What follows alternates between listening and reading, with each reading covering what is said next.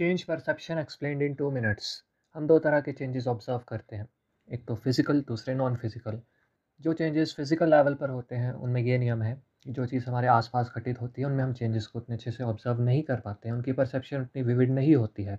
इसके विपरीत जो दूर होते हैं, जिनसे हम रेगुलरली कॉन्टैक्ट में नहीं होते हैं उनमें जब फ़िज़िकल चेंजेस आते हैं तो बहुत अच्छे से ड्रेस्टिकली ड्रामेटिकली हमें पता लग जाता है। जैसे कि हम खुद के बालों को बढ़ते हुए नहीं देख सकते। आपकी जो मम्मी है, वो शायद कई सालों में एक बार बाल कटाती हो या क्या पता बचपन से कटाए ही ना हो। पर अगर आप फ़ोटोग्राफ्स को कंपेयर नहीं करोगे तो आपको बीच में शायद कभी भी ना लगे, पूरी ज़िंदगी कभी ना लगे कि आपकी मम्मी ने बाल कटाए।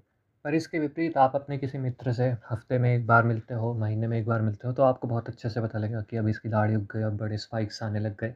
ये फ़िज़िकल नियम है नॉन फ़िज़िकल लेवल पर नियम इससे ठीक उलट है। जो लोग हमारे आसपास नहीं हैं हमारी इंक्लिनेशन ये होती है ये मानने की कि ये व्यक्ति उस समय कंजूस था तो अब भी कंजूस होता होगा, उस समय इसने मुझे ठगा था तो अब भी ये ठगी करता होगा। इसके विपरीत हमारे आसपास जो लोग हैं, उनके बारे में हम ऐसा मानते हैं कि हाँ अब ये तो हमारे पास आ गया तो बदलने लगा होगा। हम खुद भी यही सोचते हैं कि हमारी खुद की विचारधारा बड़ी तीव्रता से बढ़ रही है इट्स अ केओस तो इसलिए मेरे पास आपके लिए छोटी सी एडवाइस है कि अगर आप साइकोलॉजिकली खुद को बहुत वाइज नहीं मानते हो तो खुद से ही ऐसा करो कि जो लोग आपसे दूर दूर रहते हों बीच बीच में मिलते हों, उनके बारे में आपकी जो चेंज परसेप्शन है, उसके अवेयरनेस को थोड़ा फैलाओ, बहुत ध्यान से ऑब्ज़र्व करो कि ये माइन्यूट सा चेंज अगर अभी दिख रहा है तो इसके पीछे ऐसी क्या रिफ्लेक्शन हो सकती है, जो कि मुझे नहीं दिख रही, लेकिन वो बड़े लेवल पर चेंज कॉज कर रही है।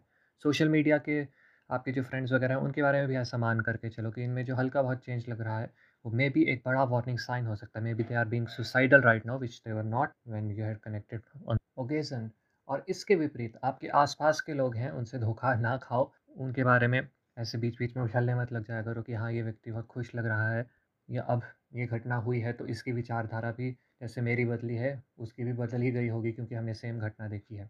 अपनी उस चेंज परसेप्शन के लेवल को थोड़ा सा डिमिनिश करो। ऐसी बैलेंसिंग जब आप करने लगोगे तो धीरे धीरे आपको खुद को ही एक्सपीरियंस हो जाएगा। आप खुद समझने लग जाओगे कि एग्जैक्टली exactly जब कोई व्यक्ति चेंज करता है तो उसका इम्प्लीकेशन क्या होता है और क्या नहीं होता है।